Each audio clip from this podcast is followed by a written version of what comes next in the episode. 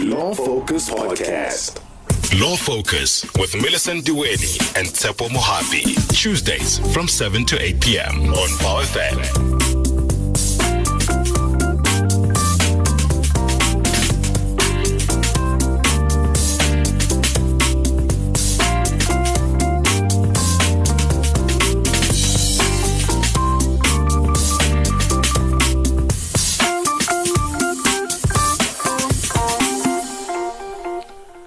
Good evening and welcome to Law Focus on Vow FM 88.1.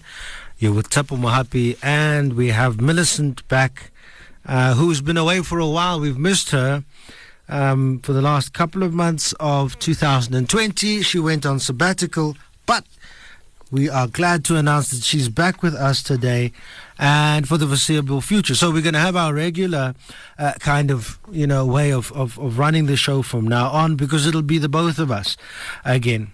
And that's a really good thing. But I know for most of us, this year started off on something of a difficult note. We had our very hard lockdown restrictions. We had a spike in the COVID infections. And many of us have lost family members, lost our health, etc., etc. But we hope that the worst of it is over. Now that the country seems to be adjusting back to something normal, perhaps what's coming forward now will be better things to come. But be that as it may, we are here to bring you the best in the legal world, as well as legal stories every week, as we've done for the last few years. We hope you enjoy it. Yeah, I'm really glad to be back. Good evening to all our Law Focus listeners.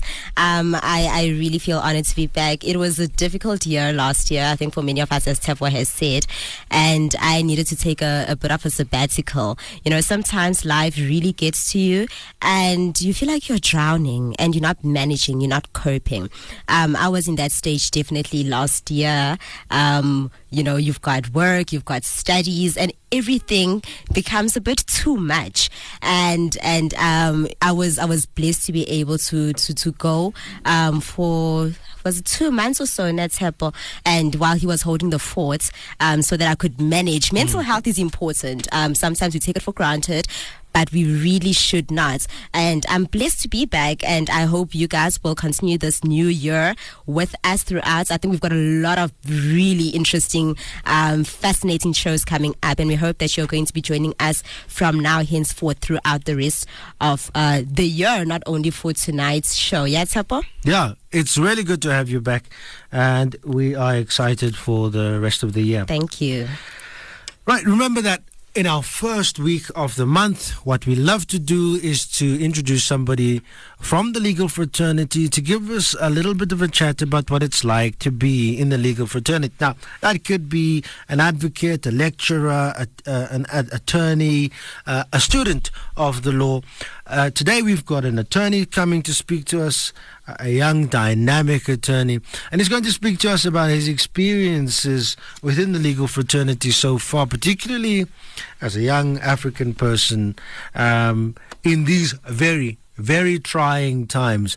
Nothing is the same as it was a year ago or 2 years ago. So it'll be interesting to see how the last year or so has impacted on various professionals' view. I've been wondering about that, especially for lawyers, Yeah. I've been wondering, is it better or is it, worse? Yeah, unfortunately, the legal fraternity is one of the most conservative. But this has really forced some new innovations. And we'll find those out, I guess, as the year progresses. In the good news, actually, the vaccine has arrived. And we saw the aircraft arriving. I think it's 1 million AstraZeneca vaccines. They arrived at O.R. Tambo yesterday. And they're now going to be stored at a cold storage facility in a warehouse in Johannesburg. Let us hope that the temperature is set right, because that can go very wrong very quickly. Although I think it's so important that I don't think they can get it wrong. The much-awaited shipment arrived yesterday, and it's a big, big milestone for the country because it does mean we've secured some vaccines, not all, but some vaccines, and we can begin to roll those out and hopefully really put this thing eventually under control, and hopefully we can go back to what we were used to a long time ago. Yesterday, the president made an awful lot of announcements, and I think much of it came as a relief. Some people perhaps have got a little bit of frustrations, but you get the normal people that complain about things. For the most part, I think South Africans were quite happy about the announcement that we had yesterday, although we're still on level 3 adjusted. It's just gone 8 minutes past 7 o'clock. You're with me, Tsepo Mohapi, and Millicent Ndweni, and this is Law Focus. Yes, she's back. And, 2021 has really started with a bang, I would say, for South Africa at least. For starters, it is the first time this year that we have our institutions of higher learning not yet opened. They will be opening in March. So for many people who part and parcel of this show, of this station supporting us, they are still away, waiting for a lot of their school documents to be ready for their applications. If you were in matric last year, you're still waiting for your results. So there's just a lot going on. So that's something new that we need to acclimatize to. The online learning, everything has kind of delayed stuff. So that's the one thing that we are looking out for right now. I think the other thing that's interesting that's taken place is the Zuma Concord case, yeah? We have now heard that the Constitutional Court has ruled that he must appear before the Commission of State's Inquiry, and if he does not, obviously he will be in contravention of the law. Of course, you may have heard that he has said that he's not going to appear. It's going to be interesting to see how that is going to be dealt with. This is something that we'll talk about a bit more in our legal hotspots that will be coming up shortly. Of course, you know that you're welcome to contribute to our conversation. You can call us. We are available on the dial on 011-717-9881. You can also reach us on our various social media platforms and be part of the show. We are available on Twitter at Vow FM using the hashtag Law Focus. You can also contact us on Facebook. We are Vow FM. Of course, we have podcasts that are available. Just visit wits.journalism.co.za/law or the Wits Radio Academy page on Iono. We are also, by the way, available on Spotify. So many places where you can definitely get in contact with us. I think we were also wanting to extend our invitation not only to people who want to engage in the show, but if you are in the legal field, you have studied law and you have a good understanding of it and you want to actually be featured on the show, we also want you to contact us.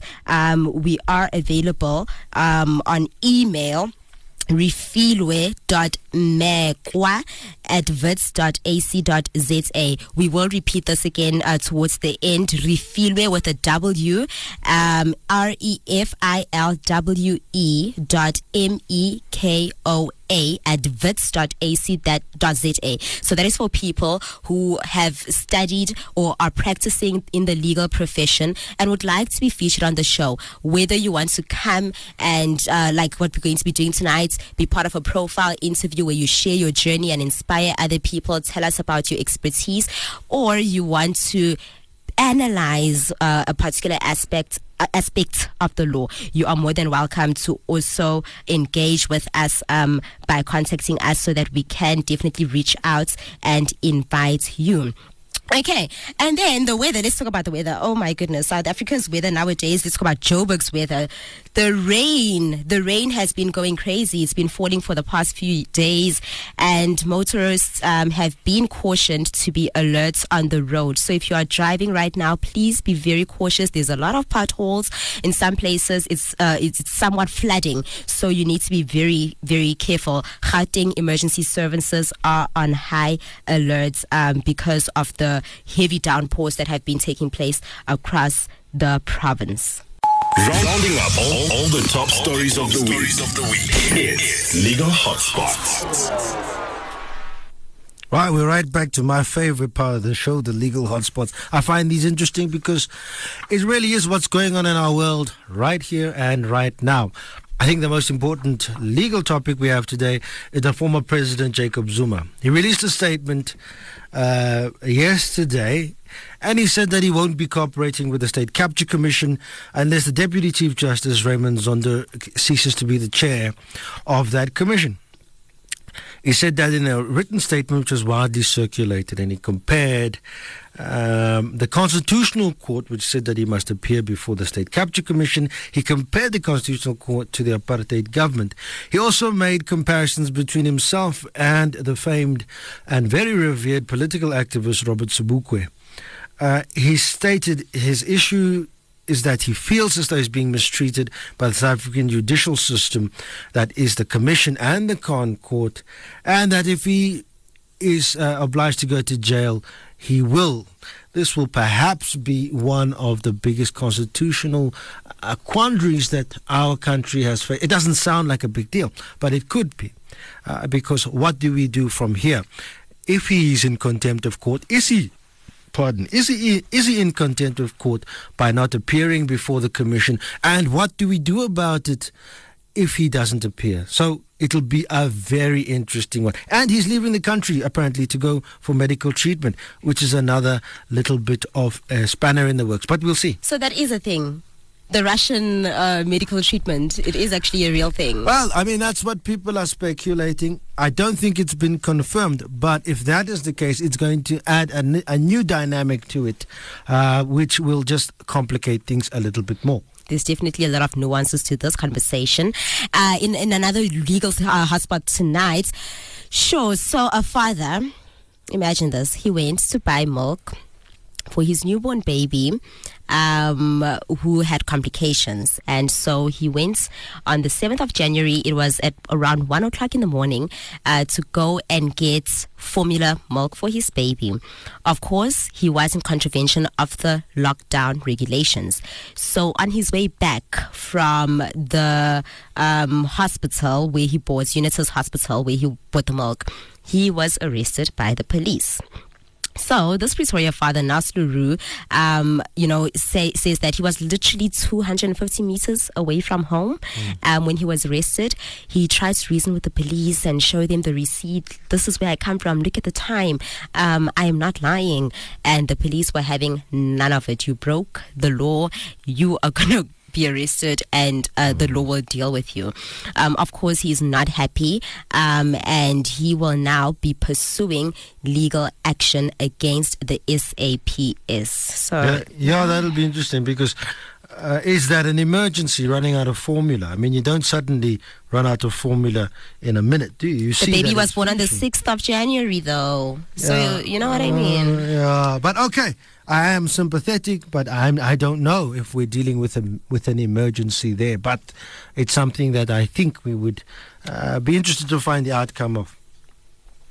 And lastly, 5 suspects were arrested at the OR Tambo International Airport when 6 million rands worth of unregistered medicine suspected to be ivermectin was found in their possession. This is according to the Citizen newspaper. They appeared before the Kempton Park Magistrates Court on Monday, and it seems as if the intention was for these unregistered pills to be sold as treatment for COVID-19 and for the sellers to make a profit from the sales. This is not the first incident of people trying to profit from the illegal sale of so-called COVID medicines in South Africa. The first incident took place on the 13th of January. The National Prosecuting Authority is to make a decision on the matter by Thursday. Perhaps this would be an opportune moment to perhaps caution South Africans not to fall for everybody who tells you that they're a medical professional and can assist you with either a vaccine or some form of treatment for COVID. Really, do your homework and make sure before you inject, whatever, imbibe any form of medication, because who knows where it came from? It could have come from the local store, and you wouldn't know. So this is a cautionary tale.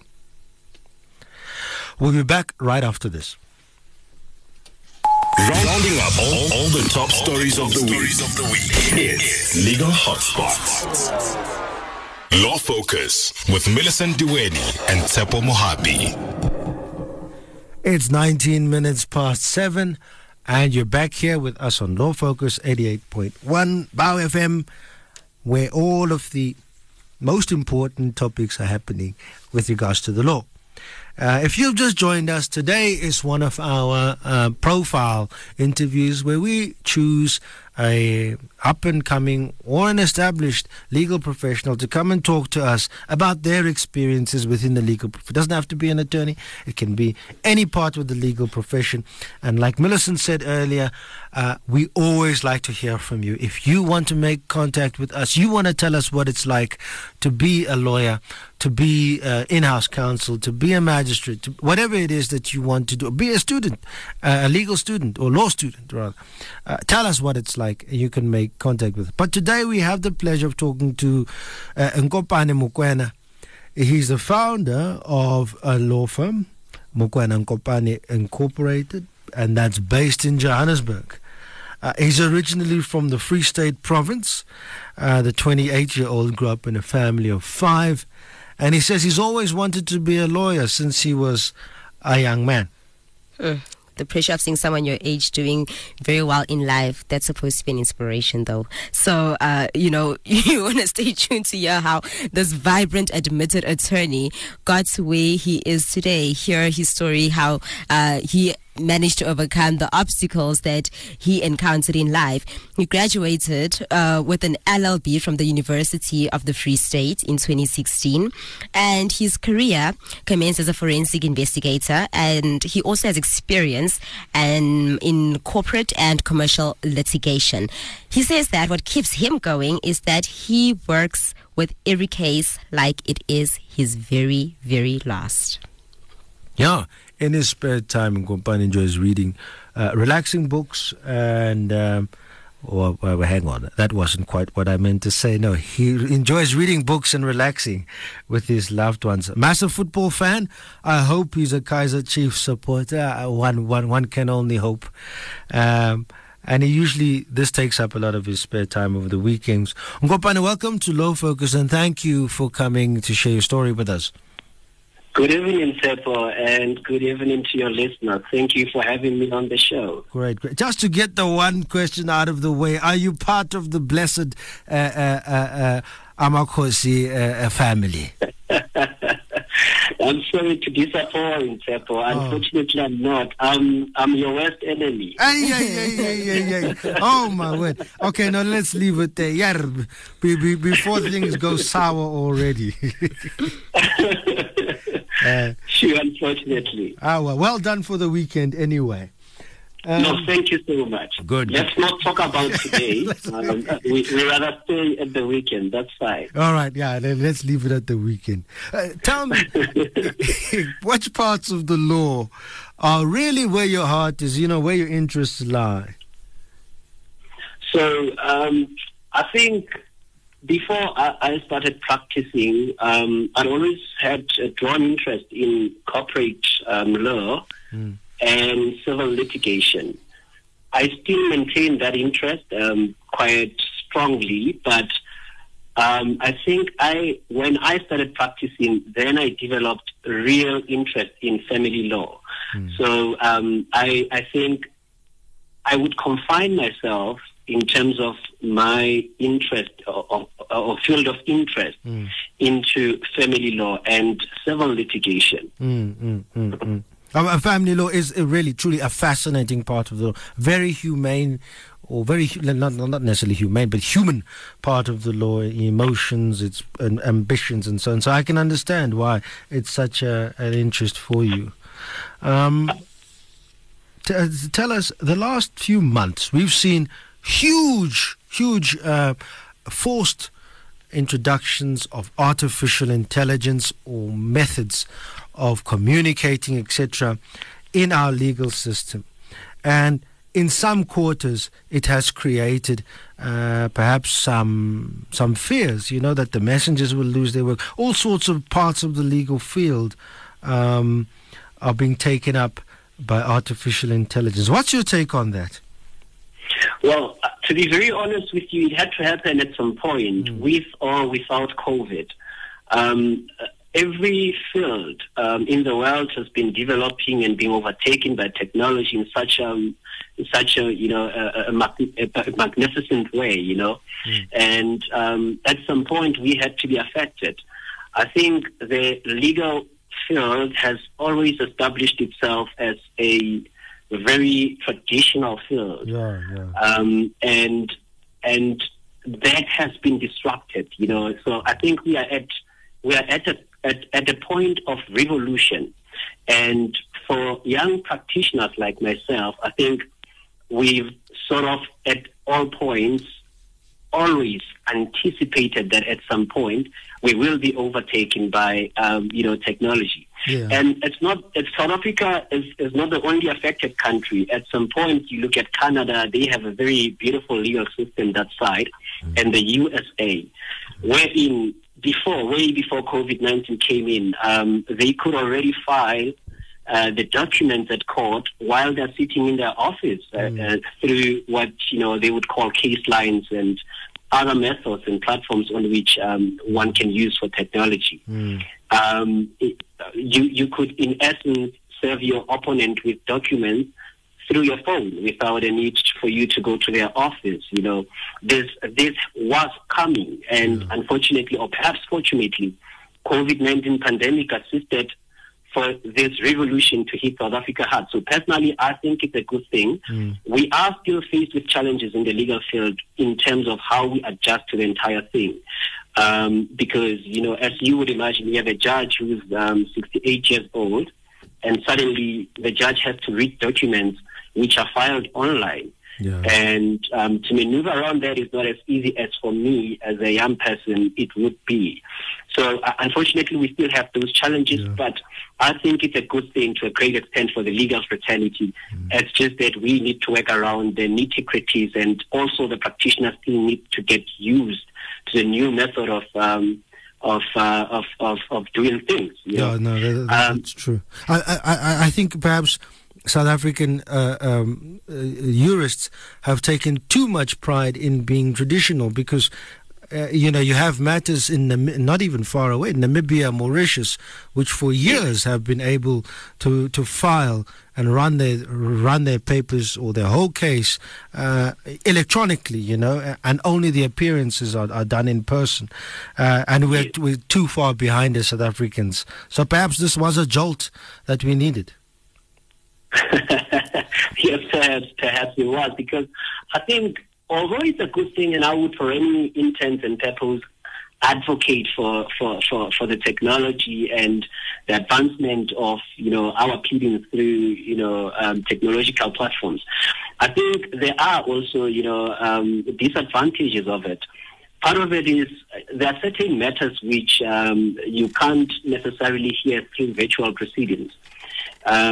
Especially like we spoke about family law earlier, you sometimes it helps for the judge who's sitting and presiding over a matter to see the litigants, to feel their pain, to understand that these children are too young, not just by age, but when you look at them, they do need to be taken care of. Some of these things can only occur by physical presence and a feel of the physical energy. Yeah. Wow, I feel like you're hard-hitting from the get-go, talking about technology and how it's important, and I feel, and talking about transformation in some ways already, judges being old and not, going to the technology like a young person should be. So you've really hit the ground running. Let's talk then about your observation of the legal field. What does transformation look like to you? And do you think in South Africa, do you see it happening?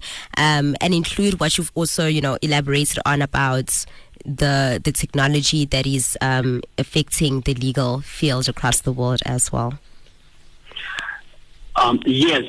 So transformation, I think for me, as a young black person in a field that has a history of being reserved for a particular group, and a particular few is a very sensitive issue. And what I will basically, or rather my perspective of transformation in the legal field is informed by my own personal experiences and perhaps by those who may be young and who may be black, because there are true realities of what we face. And unfortunately, in the legal fraternity, transformation has been a very slow project. It is a trajectory which everybody is speaking about, but so few are doing something about it, you know. So your question is whether or not I see it as happening. Firstly, I think, Millicent, we need to look into what are the real problems, the cut-through problems that black practitioners are going through, that Indian practitioners are going through. Whether or not the white practitioners, our counterparts, are in the same level with us insofar as the practice is concerned. Mm. Are there still certain systematic things which perhaps are in, you know, to a great extent, and maybe just maybe by, you know, how do I put this? But maybe just perception, just subconsciously, yes, that the system ignores certain things and practices which are disadvantageous to certain or certain group of people. Yes, the truth is we still go through a lot because just by a mere perception. Mm. One would think that, and I'm speaking about my own personal experiences. One would think that when you get to court, we still get faced with the perception that because you look young and you are black, perhaps you don't know what you're doing, you know. Mm. And it's a reality. Two, you find that sometimes there's an overriding perception that white practitioners are better. And it's a reality. Sometimes even amongst our own colleagues, you know, and these are the kind of things which we are faced with. And it's very difficult to fight something that is systematically entrenched because where do you start, you know? It also goes with the judges that we have which are sitting at our courts, and I'm not casting aspersions. But if you have someone who was a judge during apartheid and continues to be a judge to date, and you are a young black person in court facing an opponent who's old and white, there already sometimes gets to be this systematic perception, not necessarily personal, but just systematic, that you may perhaps not be knowing what you're doing. And sometimes the tone gets so undermining in court when one tries to advance the point of argument on behalf of the litigant. And you feel these things, we see these things. Sometimes they don't happen to us. They happen to our fellow colleagues. And unfortunately, the legal profession is still at that point. And unfortunately,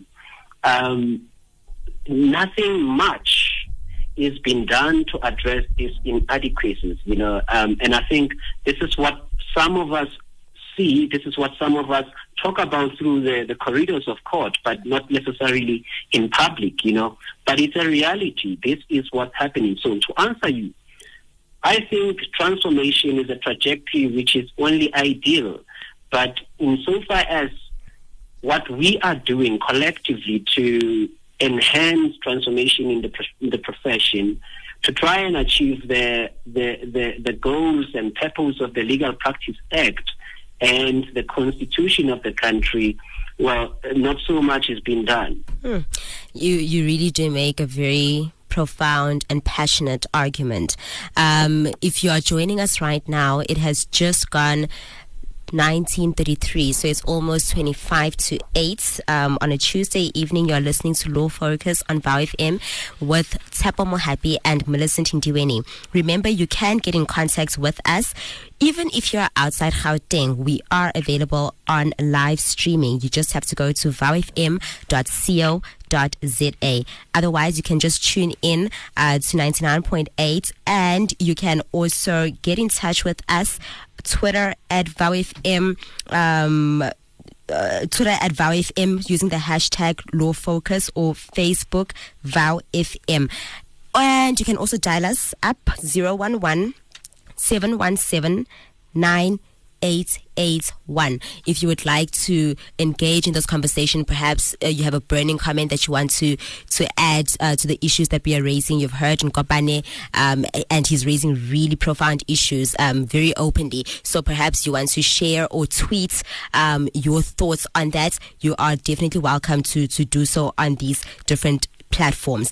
Nkopane, what are some? I mean, share with us a bit more. Your arguments are really compelling. Growing up, what are some of your experiences and your upbringing that shaped your values and you even wanting to choose law as a career, considering that it's such a difficult space to be in? Well, I think for me, so I grew up in a village in the Free State at a place called Tsepo in the east of Free State, and there was little or no hope growing up. So I always struggled to answer the question as to where did you draw your inspiration? You know, I think from within, I've always admired my father, whom I think I looked up to, and I think that most of the community looked up to, because my father at that time, when I was still young, was a public figure in a small community, and he was revered, you know, for his brains. And I always wonder why do people think he's smart, you know? Because when you stay with someone, you see all sides, you know, the dumb side and the beautiful side. But I always wonder why do people think this man is smart, you know? And I think I drew much inspiration from him. And as to how did I end up with a goal to want to be a lawyer, it's quite a difficult one to say, because I don't have any reference as a young boy growing up of a lawyer. The only time, or the only closest thing that I could associate with a lawyer was what I saw on TV, which would be, in soapies and series. And that's when I drew my inspiration to say, well, perhaps even I can actually be in the legal fraternity and, practice as a lawyer. But that's insofar as it goes. So what kept me going, I think, would have been that at grade 6 already I knew I wanted to be a lawyer, and that's what I stuck with. I will never forget a moment in primary school when we were asked as to what do we want to do when we grow up. And that is when it really hit me hard, because I had to sit down and say, I am decisive. I'm going to be a lawyer. And that was what I was going with. But I don't know exactly, can't pinpoint exactly as to what would have inspired that. Mm. Mm, mm. Okay. Well, now that you're in the legal profession, what do you wish you knew before you arrived? So many things, but I think one would be, law is not. It's not about wearing fancy suits, sitting in a fancy office, and drinking coffee. That's not even a part of the 90% of what you will be faced with daily. I wish I had known that, because some of these things, when you see them on TV, are quite appealing, and all of us want to look like that. We somehow want to be, Harvey Specters of the day and stuff like that, but that's nonsensical. All of that is not what you will face in office. I wish I knew that what law, or practicing law, especially litigation, entails is simply a lot of sleepless nights. A lot of hard preparation, some disappointments. I think when you are in court and you are convinced with your case, and you so passionately convinced because you believe in justice, and the presiding officer finds against you, it's quite disappointing. It hurts. I wish I knew that all of these experiences are what culminates into what then becomes a legal profession and what makes you a legal practitioner. Mm-hmm. Mm-hmm. Yeah. It's complex. It's a roller coaster there of emotions and because you can be sure. Yeah, I killed this case, and then shame, the judgment comes down, and you have to look up to see the curb, you know. But it's tough. Certainly, it has. I must just say, Tsepo, it has, especially when, like I said, I do most of family matters. So those are quite emotional matters. Yeah. And you'd argue your socks out, and your client will cry while you argue, only for a judge to find different. And also remember that the fact that the judge finds against you does not mean that you're wrong. Mm. It simply means that she doesn't understand or agree with you, and sometimes it's because of backgrounds. You know, backgrounds informs perspectives, and judges who sit there are human, and they have to interpret this complicated thing called law, and it's a matter of argument and convincing each other. And sometimes the fact that you failed to convince a judge does not necessarily mean you are wrong. It just means they see it differently. That's true. And it's never personal. It never really... Well, for the attorney, I mean, for the client, it's personal. But for the attorney, it's never personal. Now, I'm partial to Justice Albie Sachs of the Concord, formerly, I think, of the Concord. I'm also partial to Justice Raulinga, currently in Pretoria. And I also am a great admirer of Mpofu and Nkosi Tobi. And I think at the moment, those are the four people that I could say I look up to and kind of think, you know, when I get a bit down, when I get tired or whatever, I look at it, let me carry on. Is there anybody like that for you? Sure. Look, you see, you mentioned former Justice Albie Sachs. Yes. What a brilliant brain. You know, I've had a one-on-one with Justice Albie. Mm. I've read his book. I've read some of his judgments, and he's such a pure man. And I think if you know him personally, you see him in all his writings. You see his heart in his judgments. Mm. And I think for me, that's the kind of jurist I picture myself to be. You know, he's about justice more than anything. He's about fairness. And we are not always right on what we consider to be fair and what we consider to be just.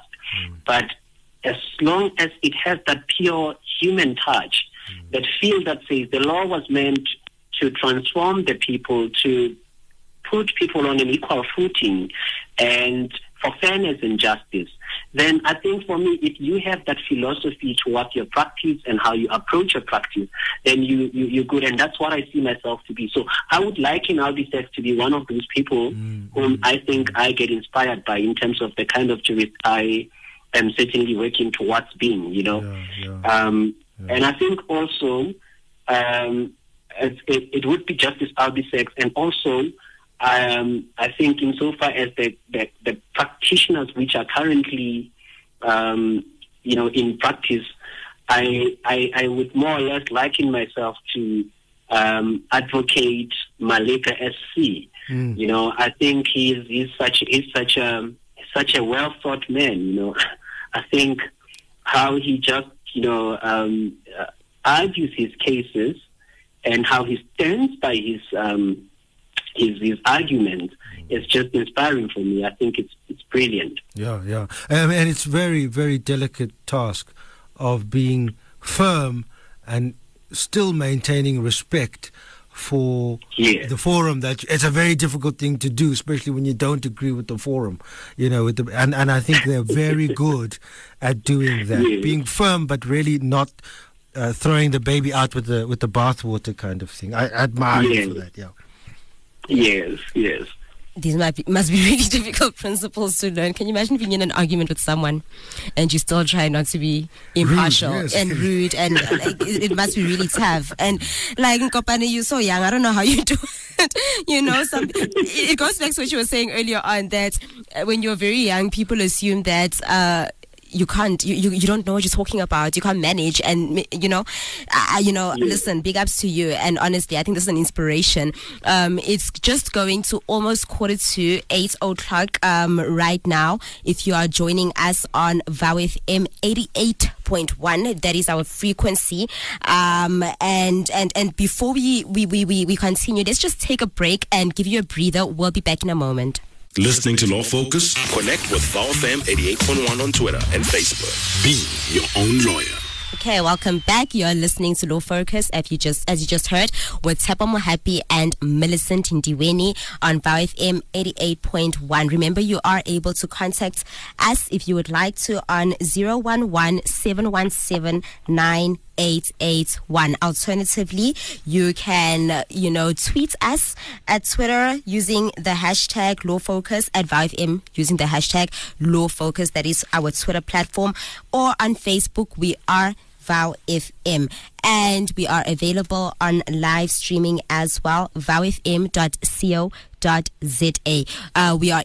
We are basically in a conversation with Nkopane Mukwena. He is a young legal practitioner.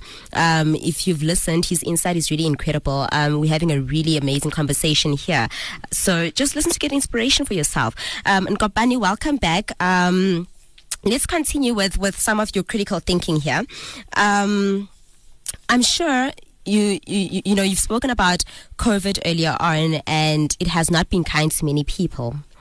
And graduates are one of those who often struggle to get placed, for training when they're looking for articles or pupillage. It's not easy.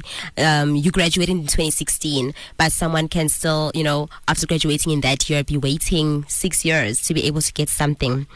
Yes. How do you encourage them right now in the crisis that we are in? Yes, I think that's a very good question, Millicent, because the reality of the matter is most young people are unemployed, whether in the legal fraternity or outside. The economy is so bad that firms are not hiring. It has gotten worse because of COVID-19, as you correctly held, and it's quite a quagmire. It's a mess in the sense that many young people are not getting anywhere. So in encouraging them, I think I would just use a bit of an unorthodox thought. When you come from a university in South Africa where we are not taught and prepared to be independent, we are often, if not always, prepared to be legal practitioners in law school. And no one will ever teach you that it's a business. At the end of the day, what you have to do is bring fees into the firm.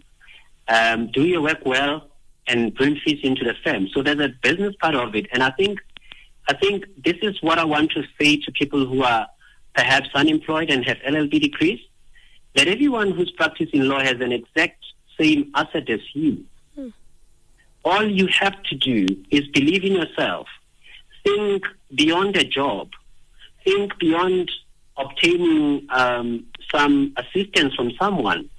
Think a bit independently. You don't need to have a lot of, limitless resources. Think beyond that. Start questioning yourself. Look into yourself and see what abilities you have, what potential you hold. And just remember always, the difference between you and a director of a law firm is simply that they are a director and you are not. But otherwise, there's nothing that makes you that distinguishes the two of you. You both hold the same asset, same knowledge, same skill set, and you can do what he's doing. And sometimes you can do it even better. You just have to push yourself. And the entire mentality, and this goes beyond the legal fraternity itself, the entire mentality of looking for jobs and all of that is something that we really have to look into, and we can't even want to blame the education system. If it's like that in university, it's fine, but what are we doing about that? Because at the end of the day, we hold an obligation to empower ourselves. So we need to start thinking differently. And it only takes one moment of you deciding to start. So just start. Mm-hmm. That's all I'll say to anyone who's out there, anyone who's looking for employment for 4 years and is not getting there. Yeah. Just start. Nkopane, let me chime in there a little bit, because I really want to amplify what you're saying. You might be sitting there with an LLB and say, but I can't get articles.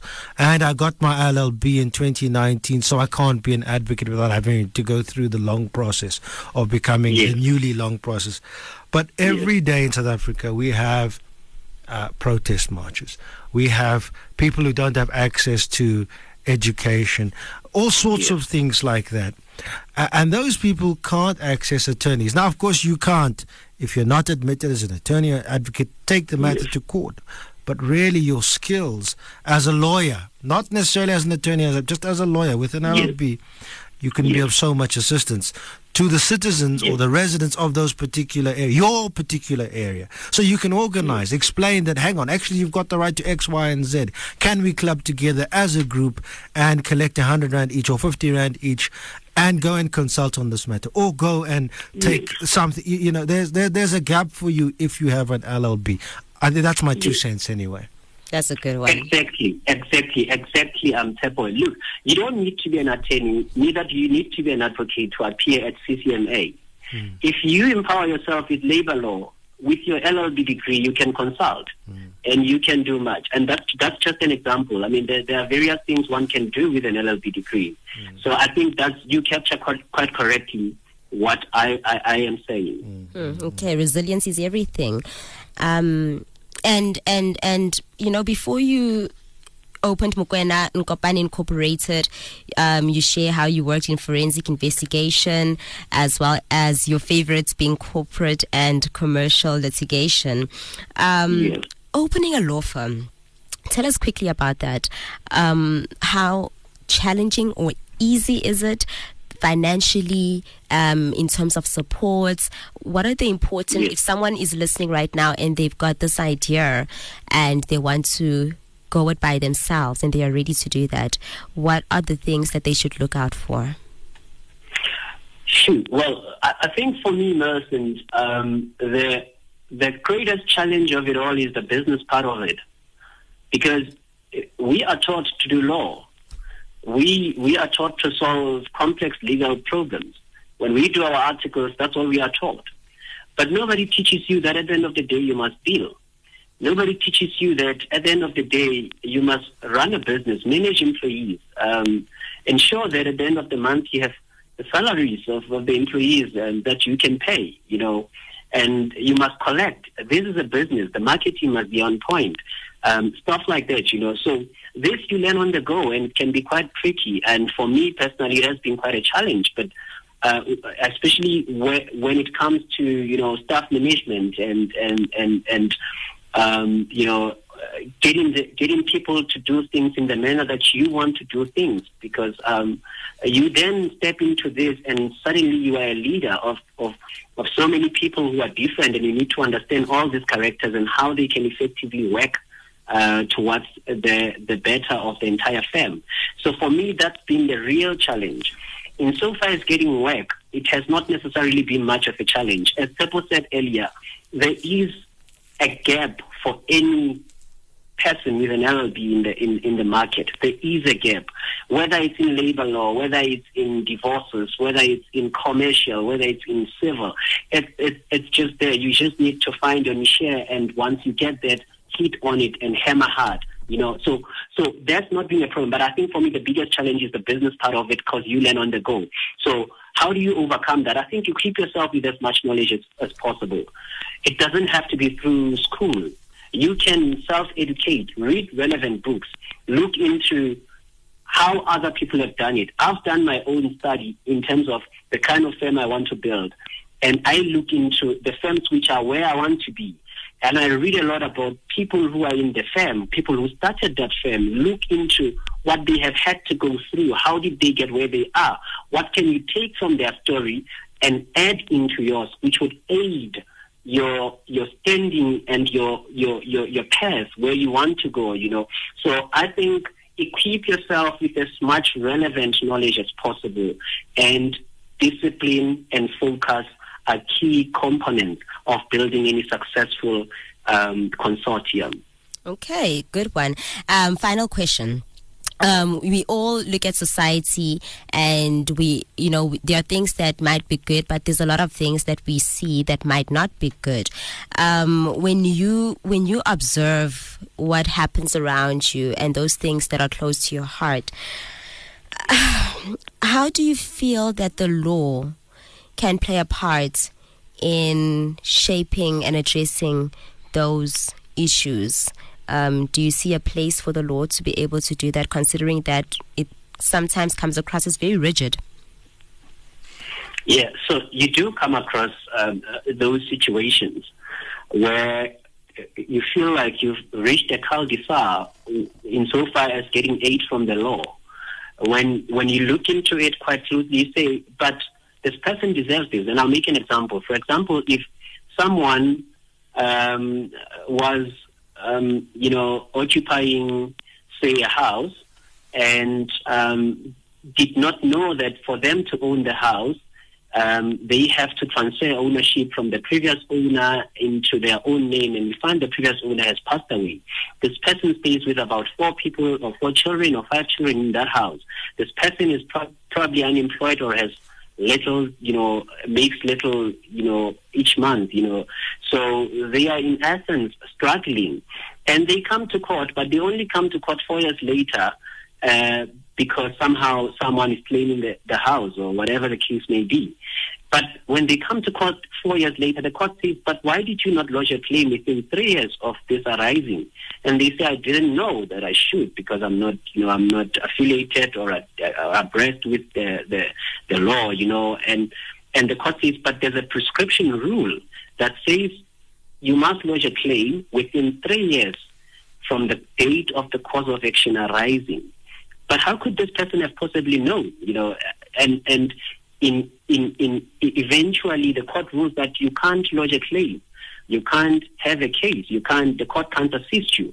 Then eventually you end up being evicted, and you are evicted with kids. And these are some of the touching issues that you see and that you can't possibly do anything about that. But it will hit you hard as a practitioner who has a heart for the people and who wants to assist, especially if it's those you may know personally or those who are close to you, So for me, you do come across this, but at the end of the day, your hands become tied because there's not much you can do. Mm. Wow, thank you so much, Nkopane. We appreciate having you on Vow FM Law Focus tonight and you sharing your journey with us and inspiring many other people who are listening, other young people who are graduates and still unemployed, wanting to get into the legal field. We appreciate your time. Yeah, thank you very much, Nkopane, for taking your evening to come and speak to us. It's been very informative and we really enjoyed speaking to you. I could almost overlook your buccaneer tendencies after this interview, but I can't. But almost. But thank you for coming through. Okay, yeah, profile interviews are interesting, aren't they? Learning from other people's experiences, drawing strength from their stories and how they overcame their struggles. Most of our characters are built from these challenges that we go through that are difficult. Continue to pursue your dreams, your passions, irrespective of the obstacles that you encounter along the way. It's very important. And that was Nkopane Mukwena's journey. It can be just as encouraging as yours. Yours can be just as encouraging as his, rather. We thank him for sharing his encounter with us tonight. And with that said, this is all that we have time for this evening. Law Focus will be back next week Tuesday. Stay tuned. We have really fascinating topics coming up throughout this month and for the rest of the year. You don't want to miss it. Rather not miss it, I suggest. From our team, our producer, refilwe.fm.mekoa, our technical producer, Kutlwano Sirame, as well as our presenters, Tsepo Mohapi, and myself, Millicent Ndweni. Thank you so much for tuning into Law Focus tonight. Till next time, good night. Good night. Law Focus Podcast.